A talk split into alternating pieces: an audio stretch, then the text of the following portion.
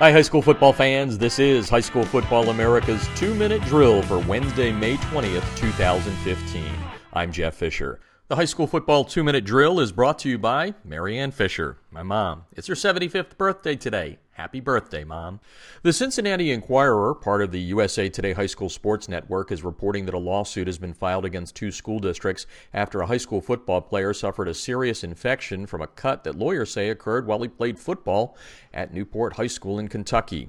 The lawsuit claims that Bryson McWilliams, who was playing for Somerset High School, sustained a cut that became infected with staph bacteria or MRSA from the artificial turf of the field. McWilliams is said to have spent weeks in the hospital and missed some of the spring spring semester at school, a Penn State study has found no evidence of more staph bacteria on artificial turfs compared to regular grass fields. In Texas, the Dallas Morning News reports that the Allen School District will get $2.5 million from the contractor and the architectural firm behind the school's flawed $60 million Eagle Stadium.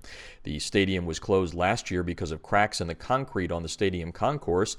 Allen was forced to play every game on the road as a result, but that didn't stop the Eagles from winning their third straight Texas state title and a third straight High School Football America mythical national championship. The stadium is expected to be ready to be reopened for Allen's graduation on June the 5th.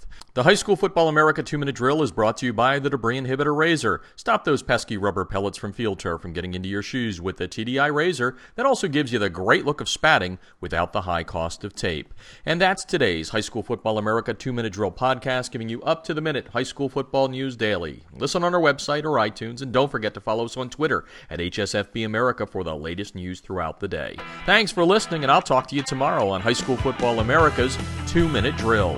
I'm Jeff Fisher.